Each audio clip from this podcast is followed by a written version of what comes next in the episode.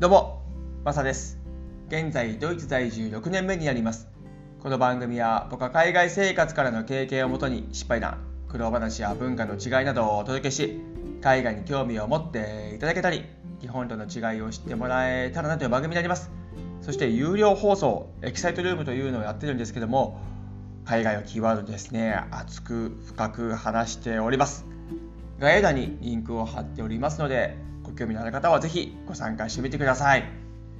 ということで本日はですね、紹介の強みというテーマで話していこうと思います。紹介するのって自分の経験をもとにやるケースって多いと思うんですよ。例えばレストランにここ行きましたとかこの美容師さん行きましたとかで旅行とかでもそうですよねここの場所良かったとかっていうね紹介する側っていうのは結構経験をベースに紹介すると思うんですけどもで日本もドイツも同じなんですけども友達からの紹介って信頼度安心感っていうのがあるじゃないですか。だからこれはなんかすごいなっていうふうにちょっと改めて思ってですねで僕の場合はですねレストランだとか旅行だとかっていうのは行った人によく聞くんですけどもどこが良かったとかどこ行った方がいいとかあと美味しいレストランどこがあるとかですね。そういうとこをですね結構聞いたりとかするんですけども。あとそうですよね。友達の紹介から彼氏彼女ができましたとか。なんかそういうのっていいですよね。で転職する時もそうなんですけども。その知り合いからですね紹介してもらったとか。あと同僚からですねこういうとこがあるんだけどどうとかっていうのをに聞かれると結構そこから信頼度とかっていうのが生まれるわけじゃないですか。でお互いね関係性ができてるので安心感っていうのもそこで生まれてくると思いますしなので誰かから紹介その親しい人から紹介をしてもらうっていうのはあ非常に強いかなというふうに思うんですよね。でそれこそドイツに来てからも強く思うんですけどもドイツも同じようにですね友達からの紹介っていうのは非常に強いというふうに僕は感じております特にですね就職や転職活動とかする時にですね友達あるいは同僚から紹介を受けてその会社に入るっていうケースってめちゃめちゃあるんですよね。日本も結構あるかもしれないですけどもドイツの場合ってその紹介された側もう結構その紹介してくる人を見てですねああじゃあ大丈夫だなっていう風になるケースってかなり多いのでそこからね人材を取るケースって結構ねあるんですよ。でそれが日本よりか強いなっていうふうに僕は感じてますね。うん、例えば僕の元同僚とかでもですねどっか転職する時にあ元誰々がここで働いててでそこからの紹介を受けてそこに行くんだよとかですねでそれこそ今働いてるところのね元同僚から紹介してもらってその今現在勤めてるとこに紹介してもらって入るとかっていうのって結構ねあるんですよ。でそういうのってドイツの紹介制っていうのはかなり日本よりが強いところがあってですね。でそこですんなりですね面接だとかあこの人と元同僚だったんでこうなんですとかっていう人柄をねご紹介したりとかあの面接の中で話したりとかですね。でそういうところも結構ドイツ人って見たりとかしちゃうんですけども僕は紹介で会社に入ったあの友達とかですね障害で入ったっていうのはないんですけどもドイツは頻繁的にそういうことって行われたとかですねあとやったりとかうんしたりとかしてるのでそれを見るとうんやっぱりなんか日本よりかオープンでやってるしでそもそもまた会わなければ、まあ、その働いてみてあダメだったんだなっていう結論付けにされるのでそれはそれしょうがないよねっていうふうにこっちの人たちはなっちゃうんですよね。うん、紹介した人が悪いとかっていうそういう雰囲気あまりなくてですねああその人には合わなかったんだっていう感じで終わっちゃうケースがあるんですけども日本の場合って結構紹介した側がなんかね「ああすいません」みたいなうんそう責任を負わなくてもいいんですけどもなんかこう自分が悪いような感じになっちゃうじゃないですか障害者人がすぐ辞めてしまうと。うん、なので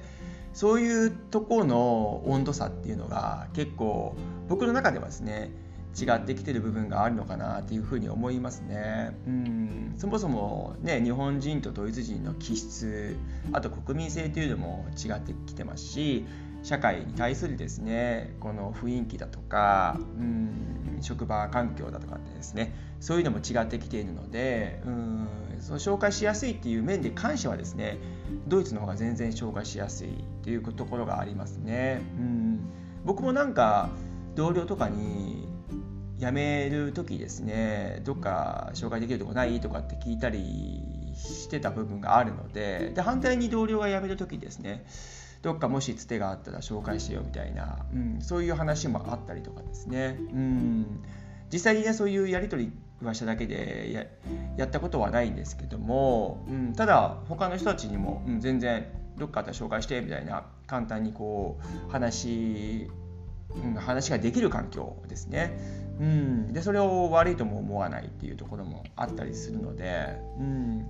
なのでまあウィンウィンの環境になってるのかなっていうふうにそれは思ったりしますね。うん、入ってみてダメだったらダメ、しょうがないよねっていう感じでですね、また次に行こうっていう、そういう雰囲気なんですけども、日本とはちょっとその辺ね、感じ方、捉え方、雰囲気っていうのが違うと思うんですけども、うん、とにかく紹介というのはですね日本も強いと思うんですけどもドイツの方が結構、うん、より強いのかなっていうふうに感じておりますね。うん。あとそれこそ僕こっちでタックスリターンとかやってるんですけどもタックスオフィスと契約してですねローカルのドイツのタックスオフィス企業なんですけどもそれもですね元同僚から紹介してもらって、うん、それがもう今6年の付き合いになってるわけで、うん、だからそこを紹介された時もですね、うん、すんなり「ああ分かりました分かりました」っていう感じで、うん、やってたのであすごくなんか入りやすいなっていうふうに思いますしあとそうですねなんかこっちの人たちって転職する時に自分から辞めるには問題ないんですけども会社側からクビにねされたりとかリストラにあったりとかねそういうことになるとですね結構弁護士さんをつけて会社側と協議するっていうのがあるんですよ。日本ではあまり馴染みがないかもしれないですけどもこっちの人たちはですねお金をですねやっぱりこうクビになるリストに合うっていうことに関してですねすぐ仕事も見つけられないわけで、うん、お金が必要になってくるじゃないですか。だからそういうのって個人弁護士をね結構持ってたりするんですよ。で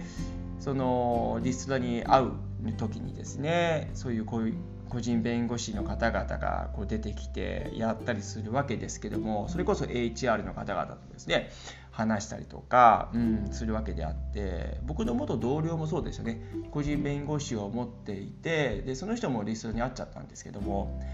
その人が個人弁護士を立ててですね会社と協議してでまあある程度のお金を取ったみたいな感じだったんですけどもこれはもうドイツは普通ですね。うん、持ってる人持ってない人もちろんいるんですけどもで僕もその人から、うん、言われましたね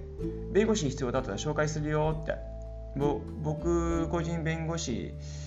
いるんでその人紹介するんでいつでも言ってみたいな、うん、本当軽いノリでこう言ってくるような環境なので、うん、なんかそういうのには日本と大きく違うようなとこもあるのでああそういうのって結構通常っていうかもう普通にやってるんだみたいな感じでですね。で他の人に紹介したりとかもしてましたし、うん、なんかそういううのはこっちに来て知れて僕は良かったなっていうふうに思いますね、うん、もちろんそのね個人弁護士との契約があるので手数料云々はですね当然かかるんですけどもただ会社側からですねよりプラスアルファの金額をもらえるとなるとその手数料というのは非常にローコストなのかなというふうに思ったりしましたね。ちょっと僕も聞いたことがあるので、うん、ああなんか非常にそういうのっていいなっていうふうに思ったりとかしましたね。はい。なのでですね日本も当然そうですけどドイツも紹介の強みというのは非常にありましてですね。うん。中身言いますけどもドイツの方が紹介の強みというのはより強いのかなというふうに思いますね。うんこういってですね海外生活海外で働くことによってですね僕は現地の企業で働いてるんですけどもドイツのなので日本の企業と違いっていうのが結構ねやっぱりこういった感じで現れたりとか、うん、直で僕が聞いてそのね目の前に起こっていることを体験経験できているので、うん、非常になんかいい勉強になってるなっていうふうに思いますよね。うん、それだけでも海外生活海外で働いててよかったなっていう思える点でもありますね。はい何かのご参考になれば幸いです。はい今日はどうもありがとうございました。それでは素敵な一日をお過ごしください。ではまた次回の放送で。チャオ